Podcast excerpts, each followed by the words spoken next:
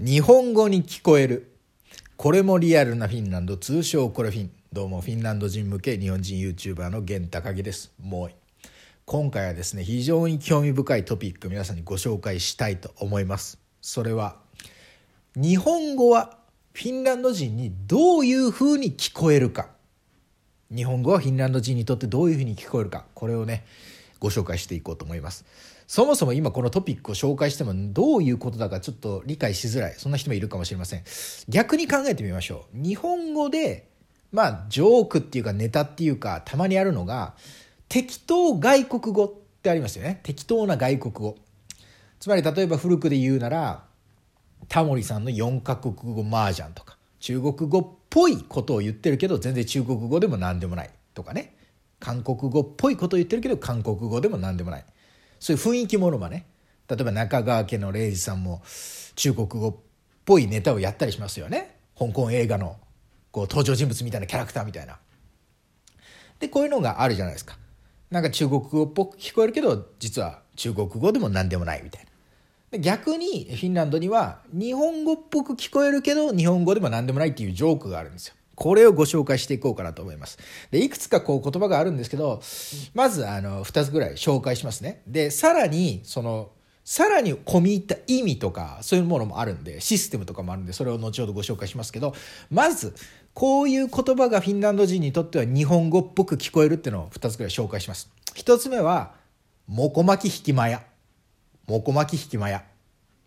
これがフィンランド人にとっては日本語っぽい音、日本語っぽいリズムなんですよ。もこ巻き引き前。でも日本人が聞いたら、はって感じじゃないですか。何言ってんのって感じじゃないですか。まあ、例えばその、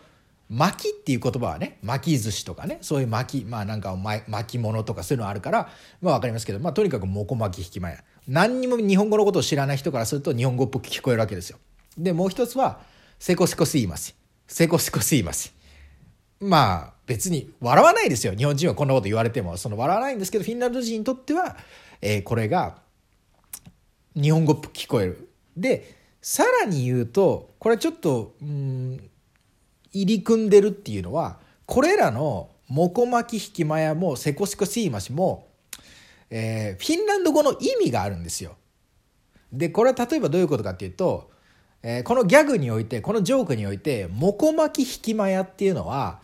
あのサウナの意味なんじゃないか。日本語でサウナって何て言うかっていうと、もこ巻き引きまやって言うんじゃないっていうのがあるわけですよ。これも話してて複雑かもしれませんが、つまりどういうことかっていうと、引きまやっ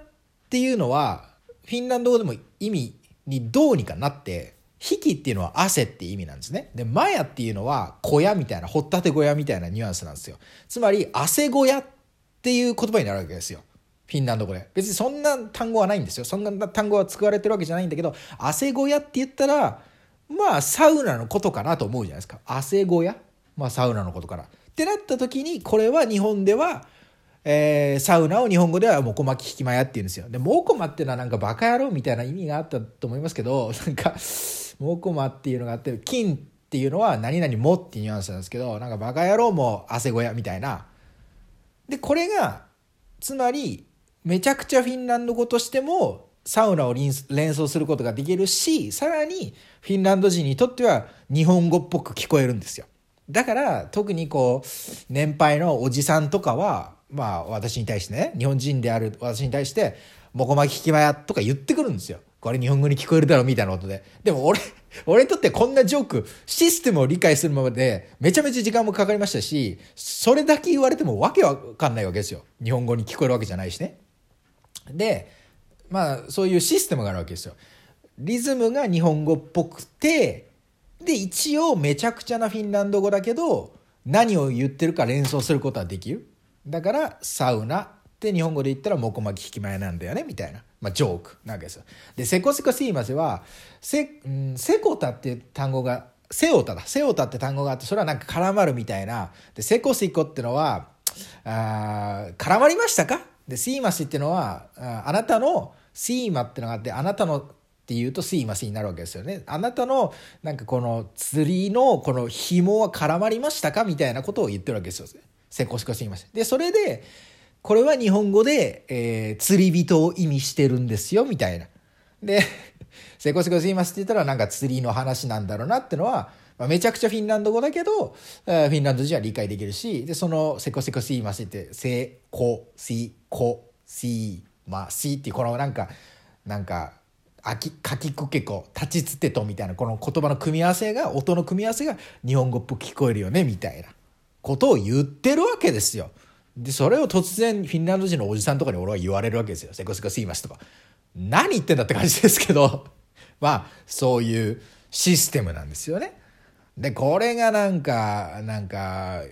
早押しトヨタ市とかまあいろいろあるわけですよトヨタだからトヨタっていうの単語が入っててでどそれもまあこうめちゃくちゃフィンランド語なんだけどまあ何か連想できるわけですよね。めっちゃいっぱいあるわけですよ。でも逆に面白いなって思ったのはやっぱり日本語ってその注目されてるんだなというか逆にじゃあ日本人の人たちでねフィンランド語がどう聞こえるかなんてことを真似できないじゃないですかめちゃくちゃフィンランド語として聞いたことないからフィンランド語なんてね。まあ例えばその耳がいい人とかはなんかロシア語っぽい喋り方とかなんかそういうのはできるかもしれないですけど聞いたことがあるイメージとしてねでもさすがにフィンランド語はね聞いたこともなければイメージもできないですからいかにやっぱ日本語っていうものが、まあ、アニメとかそうこれまでのね古くからの歴史があってこう外海外の人にもこうなんか耳なじみのある言葉になってるかってことなんですよね。それは例えば日本が中国とか韓国とか近い国の言葉をなんかなんとなく聞いたことがあってこう真似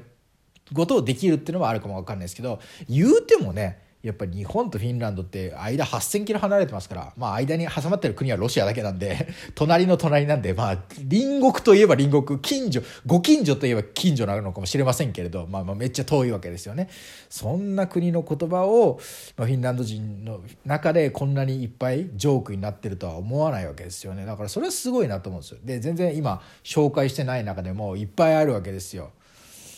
まあだからそれはすごい興味深いなと思った次第ですね。ただ説明するのがもうややこしくてしょうがないですけれどで別に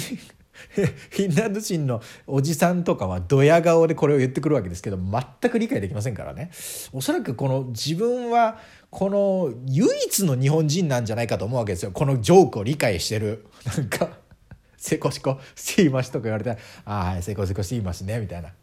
まあそれはねちょっと非常に複雑な話なんですけどでもまあ説明するのも大変だったしこれを聞いてる方でね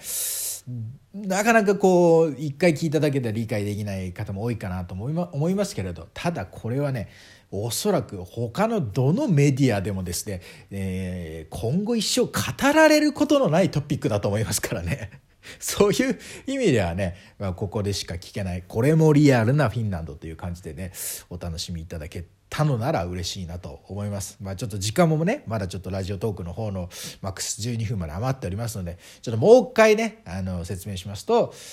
まあセコシコシーマシっていう例えばジョークがあるわけですよ、フィンランドにはね。で、それは、なんかあなたの、釣り竿の紐は絡まってませんか？みたいな言葉に受け取れるわけですよ。無理やりね。で、そこから釣り人を連想することができるから、まあこれが日本語で、えー、釣り人って意味だよってなるわけですよ。だからフィンランド人の間でどうやってこのジョークがあの紹介されるかっていうと、まあ、アメリカンジョークみたいなあのニュアンスで、えー、紹介されるわけですよ。例えば皆さんはあ日本で釣り人って何て言うかご存知ですか？って。日本語でね、なんていうかご存知ですかってなるわけですよ。で、みんな知らないから、えー、なんだろうな、えー、わかんないなってなると、その、まあ、紹介する人が、こう、ドヤ顔で、実は、日本語で釣り人は、せこしこすいましなんですって言うと、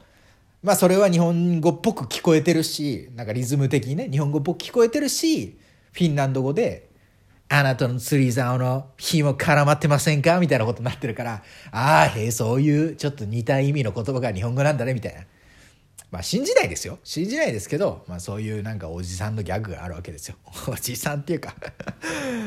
まあまあ、でもまあなんか、うん、多くの人はなんとなくそのうちの1個か2個ぐらいのジョークは聞いたことあるし、みたいなね。そんな感じなんですよ。やっぱその日本に対する親近感もいろいろあるわけですよ。例えばフィンランドって F1 とか強い選手がね、君・ライコネンとかいろいろいたわけですよ。で、そのちょうどね時代に、あのー同じにその時代 F1 とかで日本人選手がこうしのぎを削ってた削ってたりもするしあとそのフィンランドではこうやっぱウィンタースポーツが結構人気だったりとか参加してる人が多いですからそのスキージャンプみたいなのもねやっぱりこう中継されてたりするわけですよ。でそうそうするとやっぱり日本の葛西選手とかがねあのこう活躍してますから日本人の印象もそういうのであるわけですよ。でそうすると名前が葛西とかその虎之助とかそういう音を聞いてるわけじゃないですか。日本語の虎之助。おお成功し行こうみたいなことになるわけですよトヨタとかはよし行こうとかもうもう何何何言ってるか分かんないですけど、まあ、そういうようなイメージがあるというところなんですよね。まあそんな感じで今回はちょっとかなり珍しいトピックになりますがフィンランド人に日本語はこう聞こえてるというようなねことをですねちょっと何回も同じ話をしてちょっとくどかったかも分かりませんけどもご紹介させていただきました、まあ、今後もね、えーまあ、自分でしか紹介できないようなトピックちょっと見つけたらあ喋っていきたいなと思いますのでよろしかったらトークが気に入ったら番組のフォローであるとかチャンネルの登録の方をねお願いいたしますということですね、えーまあ、YouTube にもアップしておりますしラジオトーク Spotify、えー、Apple Music iTunes ですかね。Apple